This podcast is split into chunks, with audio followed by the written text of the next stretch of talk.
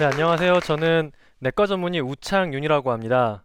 네, 저는 서울 아산병원에서 진로전담 교수로 일하고 있고 퇴근한 다음에는 어, 정신과 전문의, 이비인후과 전문의 친구와 함께 유튜브 채널 닥터 프렌즈를 운영하고 있어요. 이제 병원에서 하지 못했던 의학이나 건강에 대한 이야기를 조금 더 재밌게 만들어서 이렇게 사람들에게 전달하는 일을 하고 있습니다. 요즘 전 세계적으로 유행하고 있는 이 바이러스 코로나19 때문에 정말 많이들 불안하고 힘드시죠? 네, 정말 많은 분들이 이 정체불명의 바이러스가 정말 어디에나 있을 것 같고 나와 내 가족을 위협하는데 어떻게 대처할지를 몰라서 정말 많이들 불안해하고 있습니다. 그런데 내과 전문의인 저도 정말 마찬가지로 불안하고 힘들었습니다. 저는 잘 모르는 상대가 가장 두렵거든요. 네. 누구를 믿어야 될지 내가 확신할 수 없고 어떤 상황에서 내가 어떻게 대처해야 되는지에 대한 그런 확신이 없을 때 저는 두려움을 느낍니다. 저는 병원에서 연구실을 저희 호흡기내과 친구와 함께 쓰고 있어요. 그래서 이 코로나19 바이러스에 대한 소식을 정말 빨리 접했었는데요. 어느 날 친구가 저한테 중국에서 어떤 정체불명의 폐렴이 돌고 있다 에서부터 시작을 한 거예요. 아, 이게 바이러스성인 것 같다. 그런 다음에는 며칠 뒤에는 이게 코로나 바이러스 변종에 의한 건데 지금 우한이 패닉 상태다.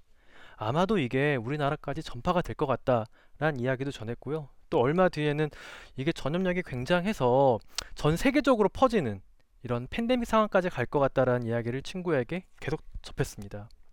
그렇게 저희 의사 친구들은 모이면은 뭐 게임이라든지 어떤 스포츠에 대한 이야기를 하는 게 아니라 몇 달 전부터 이미 당시에는 특히 더 이 정체를 몰랐던 폐렴에 대한 이야기를 굉장히 많이 했어요. 그런데 저는 집에 돌아오면은 아직 한 살이 채 되지 않은 제 어린 딸이 있었고요. 저희 누나는 이제 막 첫 번째 아이를 임신한 상태에 있었습니다. 솔직히 걱정이 굉장히 많이 됐어요. 좀 두렵기도 했고요. 잘 모르니까요. 그래서 이런 좀 지나친 공포를 제 스스로 좀 이기고 좀 차분하게 이 사태를 내가 봐야겠다 라는 생각이 들어가지고 저는 이 코로나19 관련해서 나오는 논문들을 계속해서 읽기 시작했습니다. 그리고 앞서 이야기했던 똑똑한 저희 호흡기내과 친구에게 이 바이러스 정체와 우리 대처에 대해서 계속해서 물어봤어요. 근데 그렇게 시간이 지나면서 제가 어느 정도 이 코로나19 바이러스 정체에 대해서 알게 되고 제 스스로 내가 취해야 될 행동들의 원칙을 정하게 되니까 약간 그런 어, 대책 없던 그런 공포감이 조금은 누그러들고 저는 차분하게 조금은 달라진 저의 일상으로 돌아올 수 있게 됐습니다. 지금 많은 분들이 몇 달 전에 저와 비슷한 상황이신 것 같아요. 많이 불안하고 많이 두려우신 것 같아요. 당연해요. 왜냐면은 자기의 소중한 가족, 그리고 행복한 일상이 지금 위태롭다고 생각을 하시는 거거든요. 그리고 이런 분들의 반응은 크게 두 가지로 나뉘는 것 같습니다. 첫 번째는 너무 지나치게 불안하신 거예요. 그래서 내가 어떻게 취해야 할 그런 행동의 원칙을 세우지 못하고 너무 공포스러운 나머지 소중한 자기의 일상에 집중을 못 하시는 거예요. 그래서 본인이 이 코로나19를 예방하기 위해 취할 수 있는 최선의 예방책들을 시행하면서도 계속해서 불안하고 공포스러워서 또 요즘 범람하는 조금은 과장된 조금은 잘못된 정보들도 계속 취해요. 그러면 점점 더 불안해지시는 거죠. 그리고 또 다른 극단에 계신 분들이 있어요. 이분들은 오히려 저희 전문가나 의사들이 이야기하는 위험성을 조금 낮게 평가하시고 이 전염병이 돌 때 우리가 취해야 할 행동의 원칙들을 무시하세요. 하지만 이런 분들도 저희 의사들이 이야기를 나눠보니까 이 바이러스의 정체에 대해 정확히 알지 못하시고 점점 달라져가는 자신의 일상이 불안한 거예요. 좀 두렵고요. 그래서 저는 이렇게 이야기를 나눠보면서 이 마찬가지 두 극단에 있는 분들이 똑같이 불안해하고 있고 이런 신종 감염병의 정체에 대해 잘 모르고 있고 이때 취해야 될 행동의 원칙을 아직 못 세웠기 때문에 이렇게 힘들어 하시는구나 라고 생각을 하게 됐습니다. 오늘은 의사이자 유튜버로서 제가 몇 달 전에 겪었던 그런 고민, 공포, 불안을 이겨낼 수 있었던 그런 코로나 바이러스, 코로나19 바이러스의 정체와 우리가 취해야 될 행동들의 원칙에 대해 이야기 드릴게요. 먼저 코로나 바이러스에 대해 간단하게 이야기 드릴게요. 이 코로나 바이러스는 매우 흔한 바이러스예요. 위에 보이는 네 가지의 종류가 전 세계 사람들에게 돌아다니면서 감기란 녀석을 일으키는 바이러스고요. 아래 보이는 왼쪽에 두 개, 이게 2003년에 유행했던 사스, 그리고 2015년에 유행했던 메르스란 질병을 일으켰던 코로나 바이러스입니다. 지금 코로나19 바이러스와 마찬가지로 동물에서 사람으로 넘어왔기 때문에 우리 사람이 면역이 없었어요. 그래서 당시에 굉장히 유행을 했었고 악명을 떨쳤죠. 이 사스 같은 경우에는 당시 유행했을 때 사망에 이르는 치명률이 약 10% 정도였고요. 메르스 같은 경우에는 이 치명률이 34% 정도에 달했습니다.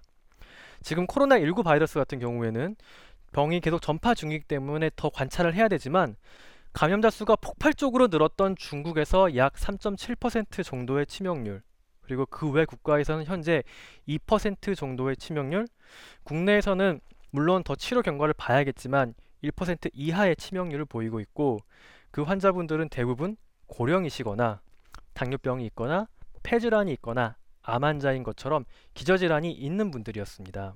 하지만 보시는 것처럼 이미 코로나19 바이러스에 의한 사망자 수는 사스와 메르스를 합친 것보다 훨씬 많아졌습니다. 그 이유는 이 숫자에서 보여지는 것처럼 높은 전염력, 높은 감염력 때문인데요. 그렇기 때문에 지금 우리나라의 의사들 그리고 전 세계의 의사들이 이 코로나19 바이러스의 감염증에 대해서 심각하게 대처하는 이유입니다. 특히 이 코로나19 바이러스 같은 경우에는 증상이 경미한 경우에도 바이러스의 배출량이 많을 수 있고 심지어 증상이 거의 없는 경우에도 일상생활을 하면서 바이러스를 배출할 수 있기 때문에 전파가 빠르고 이거를 막기가 매우 어렵습니다. 그러면 다음으로 이 코로나 바이러스를 직접 보여드리면서 이 바이러스의 약점과 그리고 그 정체에 대해 이야기를 드릴게요. 왼쪽 사진은 실제 중국 환자에서 검출된 코로나19 바이러스의 전자현미경 사진입니다. 오른쪽은 이걸 좀 보기 좋게 3차원적으로 다시 그린 거라고 생각하시면 돼요. 보시면은 동그란 구에 뼈다귀처럼 생긴 스파이크들이 막 박아져 있어요. 그쵸? 이 뼈다귀 같은 스파이크는 주 성분이 단백질입니다. 그리고 이 동그란 표면, 이 울퉁불퉁한 표면은 주 성분이 지질이에요. 그러면은 의사들이 왜 이 바이러스를 예방할 때 비누로 손을 씻으라고 하는지 알게 될 겁니다. 저희들이 손에 기름때가 묻으면은 비누로 씻어야 깨끗이 씻어지잖아요. 마찬가지로 이 바이러스가 손에 묻었을 때 비누로 손을 씻게 된다면은 이 지질층이 깨지면서 바이러스가 사멸하게 됩니다. 손 세정제의 경우에는 알코올이 60% 이상이 들어있다. 그러면 그 알코올이 여기에 보이시는 단백질이라든지 지질 성분의 변성을 일으키게 되고 일부를 파괴하게 됩니다. 그래서 바이러스의 감염력이 떨어지게 되고 전체 마리수가 감소하게 돼서 예방 효과가 있는 겁니다. 이런 코로나 바이러스가 전파되는 경로는 크게 두 가지가 있어요. 첫 번째 경로는 이 바이러스가 들어있는 침이 뭐 탁자라든지 뭐 테이블이라든지 아, 똑같은 거죠. 그쵸? 뭐 손잡이라든지 이런 곳에 묻어 있는 거예요. 그런데 우리가 잘 모르고 일상생활을 할 때 의식하지 않잖아요. 그래서 만지고 난 다음에 이 손으로 우리 얼굴을 만지면서 눈, 코, 입 이런 점막을 통해서 균이 안으로 침투하는 겁니다. 이 바이러스는 매우 많은 양이 배출되기 때문에 이런 테이블 같은 곳에서는 심지어 길게는 7에서 10일 정도까지 감염을 일으킬 정도로 생존할 수 있다고 알려져 있고요. 우리는 의식하지 못하는 사이에 1시간에 평균 16번 정도 얼굴을 만집니다. 따라서 우리가 조금 더 의식적으로 밖에 나갈 때 무엇인가를 잘 만지지 않고 무엇을 만졌을 때 얼굴을 잘 만지지 않고 손을 가능한 한 비누나 세정제로 씻는다면은 이 바이러스가 침투하는 첫 번째 주요한 경로를 효과적으로 막을 수 있습니다. 그리고 또 여러분들 의식적으로 연습하실 게 화장실 가서 손을 씻으신 다음에 있잖아요. 나올 때 손으로 문을 열지 마시고 팔꿈치나 어깨로 미는 등 미는 것처럼 이렇게 손을 좀 덜 쓰는 것을 연습을 하셔야 돼요. 한 연구에 따르면은 계절에 걸리는 계절 독감 같은 경우에도 약 80% 정도는 예방을 할 수 있다고 합니다. 그리고 앞서 제가 이 코로나19 바이러스가 무증상 증상이 거의 없는 환자분들도 바이러스를 배출하기 때문에 전염력이 높다고 했잖아요. 그거 외에도 여기 보이시는 저 단백질 막 박혀져 있는 단백질에 변이가 일어났습니다. 그래서 우리 몸에 면역세포들이 얘네를 인식하고 공격하지를 못해요. 그리고 이 바이러스가 우리 몸에서 분비되는 점액질에 더 높은 친화력을 가져가지고 어, 쉽게 말하면 우리의 면역세포의 공격은 피하면서 더 잘 달라붙습니다.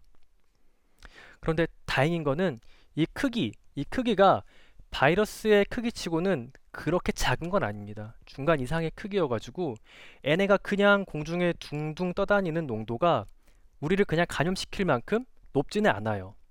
그래서 그 두 번째 주로 전파되는 경로는 우리가 기침을 하거나 이렇게 말을 할 때 튀기는 침에 의해서 전파가 되는 겁니다. 그냥 옆을 지나간다고 해서 감염이 되는 건 아니에요. 그리고 이렇게 비말로 전파되는 거는 약 1.8m 이내라고 알고 계시면 됩니다. 대략 2m 정도 된다고 생각을 하시면 되는데요. 따라서 환기가 잘 되는 곳에서 나와 다른 사람의 거리가 2m 이상이다. 그러면은 마스크는 사실상 큰 예방 효과는 없다고 생각하시면 됩니다. 하지만 우리가 아무래도 실내 생활, 특히 엘리베이터 같이 닫힌 공간에서 다른 사람들하고 밀접한 접촉을 해야 될 때는 마스크가 어느 정도 예방 효과가 있기 때문에 착용을 추천드리고요. 그리고 특히 이 바이러스는 제가 증상이 경미하다고 했지 않습니까? 그쵸? 그래서 혹시 내가 목이 아프거나 기침이 있거나 뭔가 좀 몸살 기운이 있는 것 같다.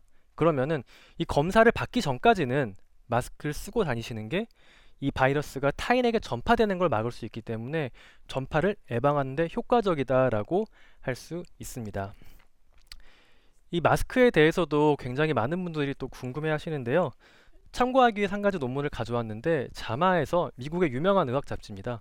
어, 5,180명 정도의 의료 종사장 의료 어, 의료인들을 대상으로 해서 인플루엔자 독감을 예방하는데 저희 쓰는 KF94와 비슷한 정도인 N95 마스크와 일회용 덴탈 마스크가 있어요. 이거에 어떤 인플루엔자 예방 효과를 비교한 연구를 했더니 흥미롭게도 인플루엔자를 예방하는 데 있어서 두 마스크는 큰 차이가 없었습니다.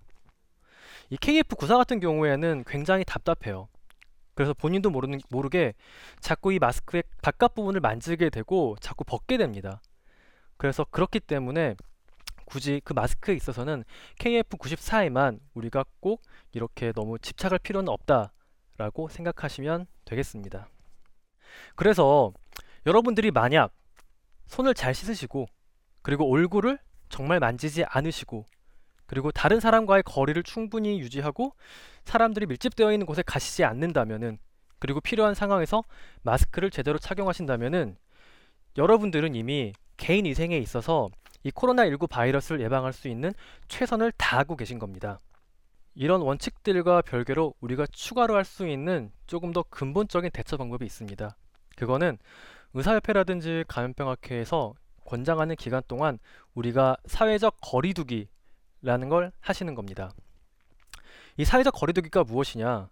제가 앞서 말한 그 원칙들을 준수하시면서 외출을 조금 삼가하시고 그리고 다른 사람과의 대면 접촉을 줄이시고 그리고 다른 사람 사람들과의 관계는 인터넷이라든지 전화로 하는 겁니다. 그러면서 안전한 곳에서 어, 그동안 못 봤던 책이라든지 이런 영화 같은 걸 보시면서 어, 앞으로의 계획을 세우고 조금 자기를 되돌아보는 시간을 갖는 겁니다. 물론 반드시 해야 되는 활동이라든지 경제 활동은 앞서 말한 원칙들을 준수하시면서 하면 되고요. 바이러스라는 것이 기본적으로 사람과 사람 사이를 이렇게 옮겨 다니면서 전파가 되게 돼 있습니다. 그런데 만약 우리가 이런 사회적 거리두기를 한다면은 이 바이러스의 급격한 전파를 막을 수 있고요. 그리고 병약한 사회 약자들을 우리가 보호할 수 있고 이 사회가 바이러스로부터 받을 수 있는 그런 건강적 피해를 최소화할 수 있습니다. 따라서 지금처럼 어떤 특별한 치료 약제나 예방 약제가 없는 신종 전염병의 경우에는 이러한 사회적 거리두기가 우리 개인들이 주체적으로 할 수 있는 최고의 방역 활동의 하나입니다. 제가 앞서 말한 이런 원칙들을 지키고 전문가들의 말에 귀 기울여서 우리의 삶을 점점 울매고 갉아먹는 공포심에서 조금은 벗어나서 조금은 달라진 모습으로 우리의 일상으로 되돌아야 된다고 생각합니다. 왜냐하면 이런 신종 감염병은 계속 반복될 거예요. 코로나19 다음에 뭐 코로나 24, 코로나 30이 올 수 있는 겁니다. 그런데 만약에 우리가 이번 기회에 제가 앞서 말한 생활의 원칙들, 개인위생 원칙들을 배우고 그리고 사회적 거리두기라는 것에 익숙해진다면은 이번 감염병이 마치 우리 사회의 백신처럼 작용해서 다음번 감염병이 올 때는 우리가 조금 더 잘 대처하고 덜 걸리고 덜 고생하면서 이겨낼 수 있을 거라고 생각합니다. 마치 소방 훈련을 하는 것처럼 우리가 의식적으로 이런 신종 전염병이 돌 때 우리가 개인이 대처해야 될 것들에 대한 연습이 필요한 이유이기도 합니다. 마지막으로 이 코로나19 바이러스에 감염된 모든 분들의 쾌유를 빌고 환자분들을 치료해주는 의료, 의료진 분들께 감사의 말씀 전합니다. 그리고 각자의 위치에서 제가 앞서 말한 원칙들을 지키셔가지고 이 바이러스가 더 전파되지 않도록 노력해주시는 모든 분들께 정말 감사하다는 이야기 드리고 싶습니다. 네, 이것으로 제가 준비한 부족한 강연은 마치겠습니다. 경청해 주셔서 감사하고 지금까지 우창윤이었습니다. 감사합니다.